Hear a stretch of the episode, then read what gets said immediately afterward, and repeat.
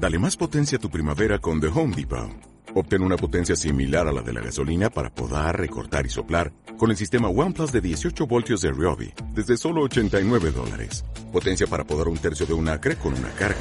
Potencia para recortar el césped que dura hasta dos horas. Y fuerza de soplado de 110 millas por hora. Todo con una batería intercambiable.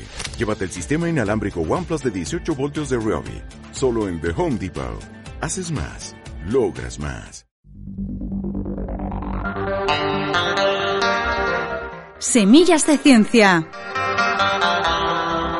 ¿Cómo se pueden tratar las enfermedades crónicas degenerativas? ¿Qué relación hay entre la cáscara de camarón y la salud bucal? ¿Quieres conocer los últimos avances en la detección temprana de la celiaquía? Todas estas preguntas tienen su respuesta en Semillas de Ciencia. Descubre el apasionante mundo científico de la mano de Semillas de Ciencia. Bienvenidos a Semillas de Ciencia, un proyecto de la Asociación de Radios Universitarias de España y la Red de Radios Latinoamericanas y del Caribe. Liderado por la Universidad de Extremadura, nuestro objetivo es fomentar y difundir el gusto por la ciencia. ¿Comenzamos?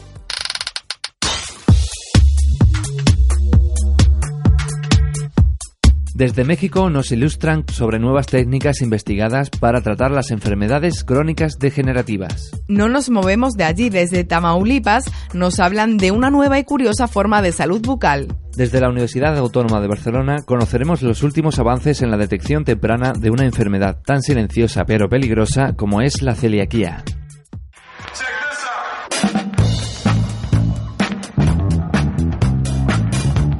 En México las enfermedades crónicas degenerativas predominan en la población adulta y constituyen una de las principales causas de mortalidad, así como otros padecimientos como el cáncer, diabetes y problemas cardíacos. Además, el tratamiento de estas enfermedades constituye un alto coste. Ante esta problemática, la UAT trabaja en un estudio de investigación enfocado en el automanejo en pacientes con enfermedades crónicas que tiene como objetivo educar mediante diversas técnicas a un grupo de usuarios de hospitales públicos para que aprendan sobre su padecimiento y contribuyan al mejoramiento de su salud.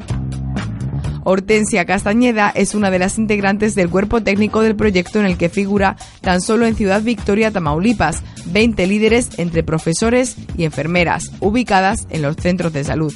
Olga es otra de las involucradas en la aplicación y recopilación de datos en la investigación. Habla sobre las actividades que llevan a cabo y la interacción con los pacientes. Con estas técnicas espera conseguir buenos resultados para que se lleven a cabo unos programas en los centros de salud y con esto evitar la aparición de estas enfermedades y que éstas puedan llegar a ser mortales. Radio Watt, la radio de la Universidad Autónoma de Tamaulipas, México. En México, las enfermedades crónico-degenerativas son los padecimientos que predominan entre la población adulta y constituyen las principales causas de la mortalidad, como ocurre con las enfermedades cardíacas, el cáncer y la diabetes, además de representar un alto costo en su atención en los sistemas de salud.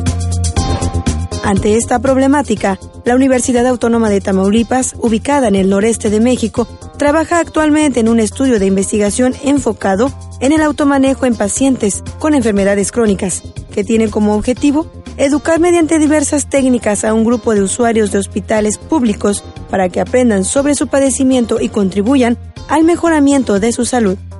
¿Esto qué significa? Que el paciente sea capaz de estar analizando su propia condición y al mismo tiempo sabiendo cuándo está en riesgo de agravar su enfermedad o cuáles son las acciones que él puede llevar a cabo para mejorar su condición de salud.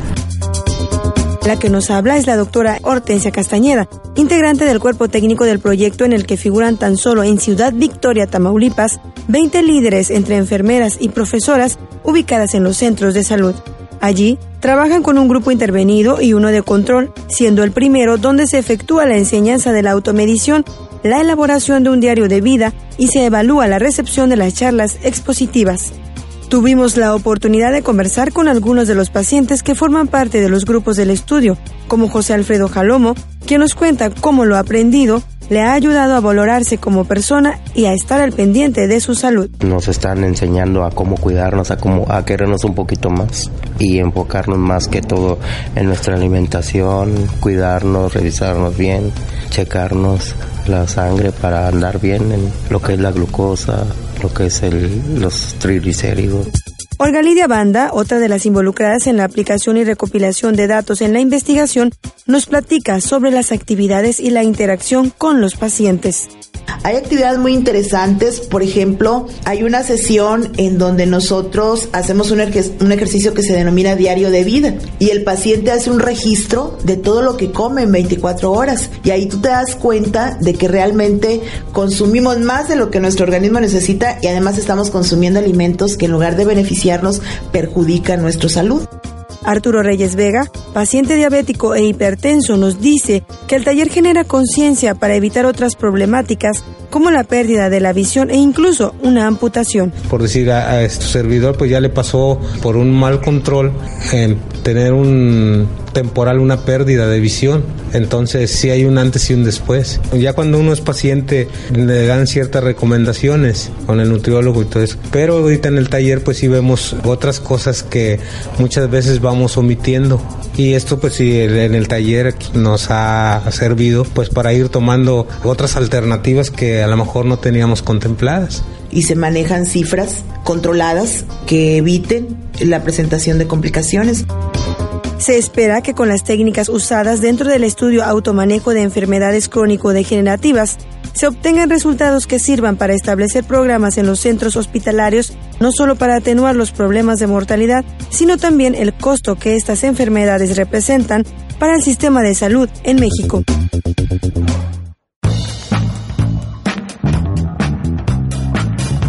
Estás escuchando Semillas de Ciencia. El doctor Héctor Tellez Jiménez, coordinador de la maestría de la Universidad Autónoma de Tamaulipas, habla sobre las investigaciones que están desarrollando con la elaboración de biomateriales, es decir, materiales de origen biológico que reemplazan tejidos u órganos vivos en nuestra boca y son usados en el tratamiento de algunas enfermedades. La cáscara de camarón ha servido para que el doctor Tellez mejore la salud bucal de la población. La experimentación del quito sano, sacado del cascarón del camarón, se da en algunos casos en clínicas de peridoncia, en el posgrado de la Universidad Autónoma de Tamaulipas. En otros casos, acude personalmente a los laboratorios de la Universidad Autónoma de México para profundizar en su investigación. Un reportaje de la radio de la Universidad Autónoma de Tamaulipas. Radio Watt, la radio de la Universidad Autónoma de Tamaulipas, México.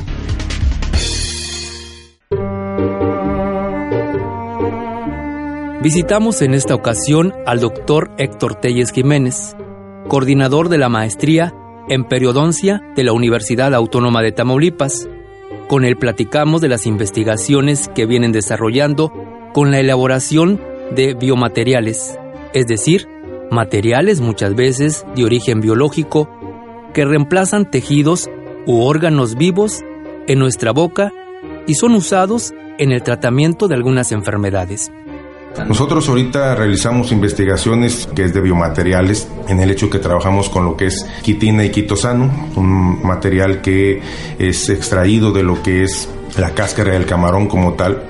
Nosotros le hemos transformado lo que son en membranas en, en conjunto con la Universidad Nacional Autónoma de México, un material de relleno para la regeneración ósea, barreras para regeneración ósea.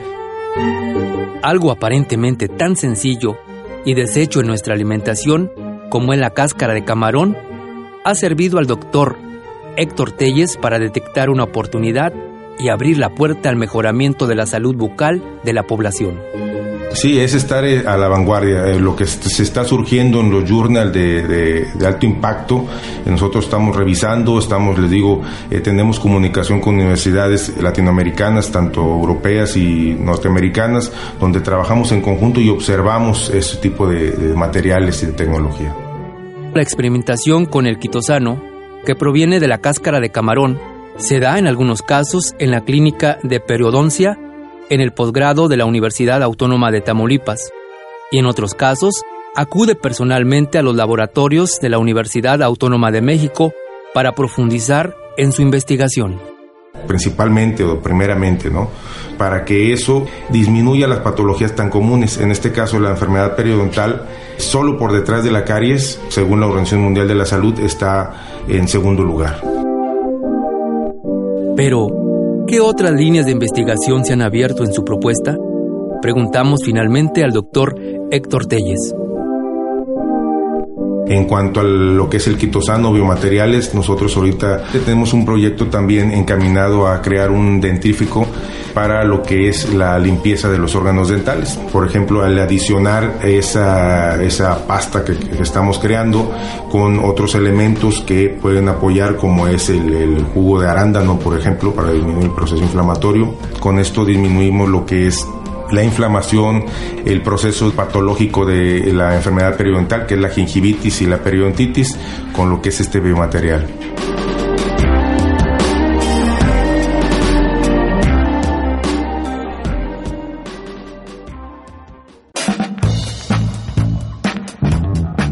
En Semillas de Ciencia ponemos voz a los laboratorios de la universidad. La celiaquía afecta al 1% de la población y solamente hay un tratamiento para controlarla, llevar una dieta sin gluten de por vida. A día de hoy es una patología incurable y por tanto donde la ciencia todavía tiene mucho que aportar. Por eso, precisamente desde la Universidad Autónoma de Barcelona han hablado con los expertos que trabajan en sus laboratorios. El objetivo, conocer los avances en los que actualmente se trabaja para mejorar la calidad de vida de estos pacientes.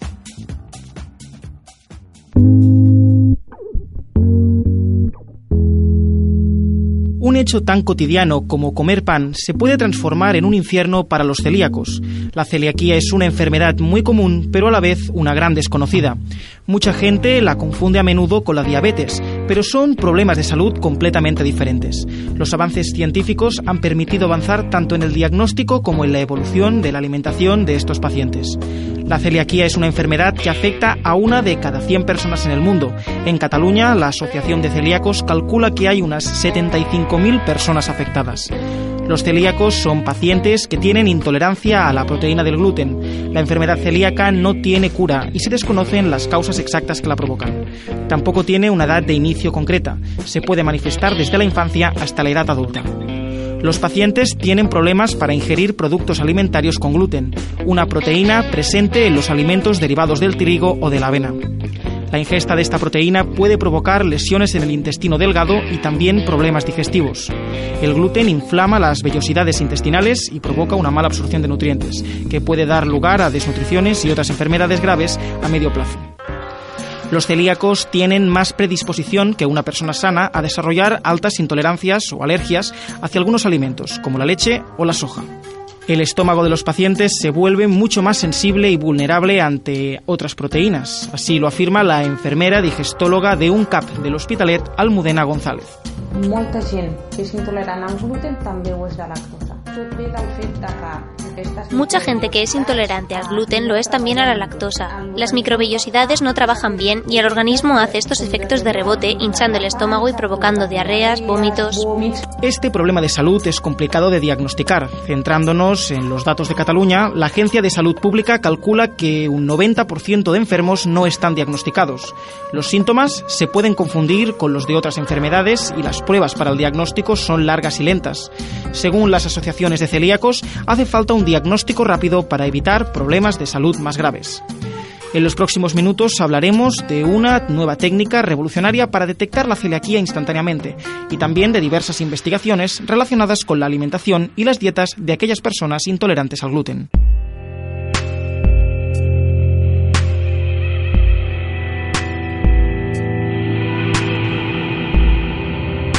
El Instituto de Biotecnología y Biomedicina de la UAB ha diseñado el Celifast, un aparato que detecta la enfermedad de la celiaquía a partir de una sola gota de sangre. Es un biosensor que funciona igual que un glucómetro para diabéticos y permite controlar la evolución y el grado de celiaquía de la persona afectada. El nuevo invento detecta en solo 10 minutos la enfermedad con una eficacia de un 100% probada en laboratorios, según el investigador del proyecto Celifast de la Universidad Autónoma de Barcelona, Jean-Didier Maréchal. La gran diferència de Serifas respecte a altres proves que existeixen és que et diu més o menys a quin nivell de celiaquia ja arribaries, si ets celíac o no Las grandes diferencias del Celifas y otras pruebas que existen es que este te dice el nivel de celiaquía aproximada al que llegarías. Te dice primero si lo eres o no y la intensidad. La idea es poder involucrar mucho más las consultas en la misma prueba de celiaquía para ir más rápido, especialmente en niños. El invento se presentó en el concurso de innovación y creación de empresas organizado por la UAB. El Celifast quedó en segunda posición con una recompensa de 15.000 euros. Los investigadores del proyecto esperan poder comercializar el biosensor el año que viene. Un diagnóstico precoz es importante para poder evitar problemas de salud más importantes. La ingesta de gluten en celíacos puede provocar indigestiones graves a medio plazo y enfermedades gastrointestinales peligrosas a la larga.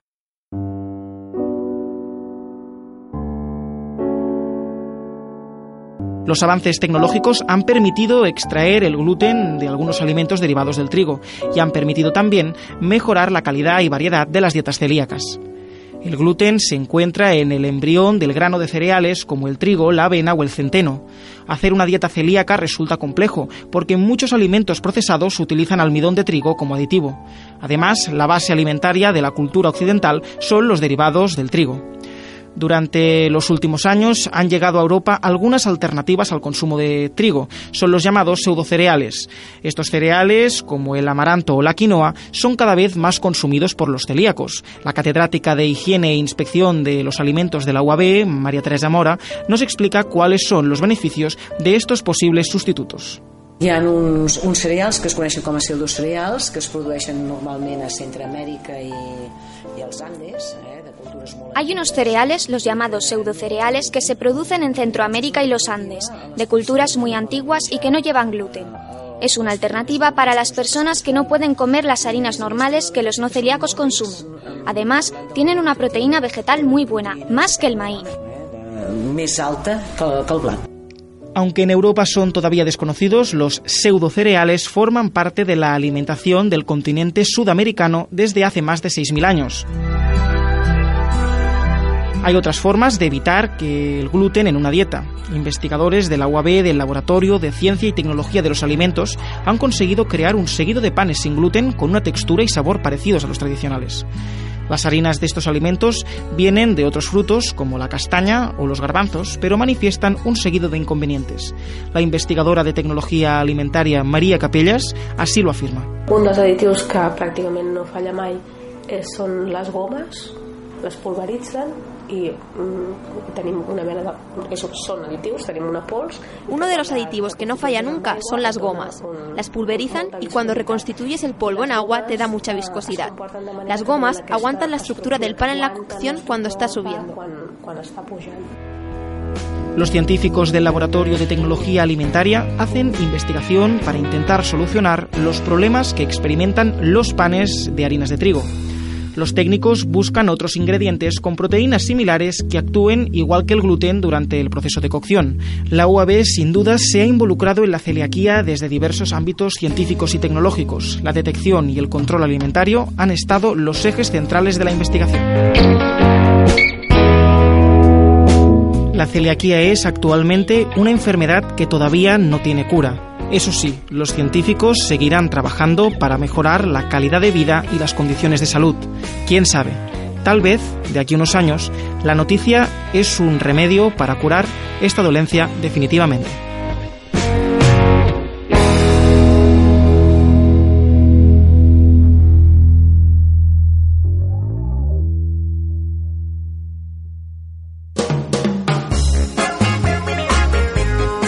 Diccionario científico, en tu idioma. El gluten es una proteína amorfa que se encuentra en la semilla de muchos cereales, trigo, cebada, centeno, espelta, triticale y posiblemente avena, combinada con almidón.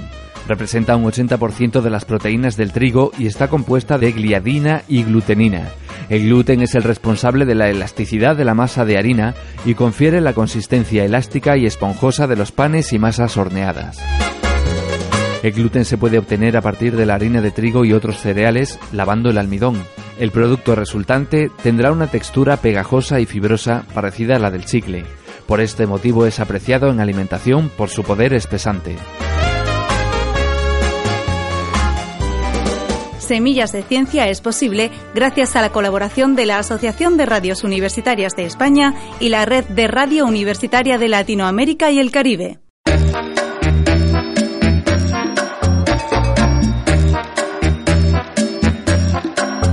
¿Sabías que... ¿Sabías que hay muchos alimentos que los celíacos pueden consumir? Es totalmente compatible con la enfermedad tomar desde carne fresca, congelada y en conserva al natural, pescado y marisco fresco, congelado y en conserva al natural o en aceite, verduras, frutas, hortalizas, tubérculos, huevos, leche y derivados, yogures, mantequillas, cuajadas, quesos y quesos de untar sin sabores, embutidos, jamón serrano, cecina y jamón cocido de calidad extra, arroz, maíz, tapioca, azúcar, miel, aceites, frutos secos crudos, café, infusiones, refrescos de cola, limón y naranja, vinos y bebidas espumosas, hasta sal, vinagre de vino y especias.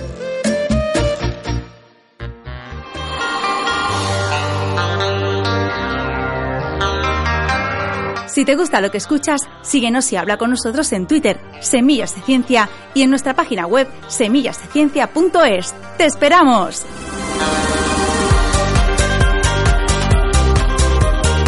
Hasta aquí el programa de hoy. Recuerda que la ciencia hay que regarla cada día y si te faltan, aquí te damos Semillas de Ciencia. Semillas de Ciencia, un programa coordinado por Onda Campus y el Servicio de Difusión de la Cultura Científica, pertenecientes al Gabinete de Información y Comunicación de la Universidad de Extremadura. Nuestras semillas están patrocinadas por la Fundación Universidad Sociedad y la Fundación Española para la Ciencia y la Tecnología del Ministerio de Economía y Competitividad.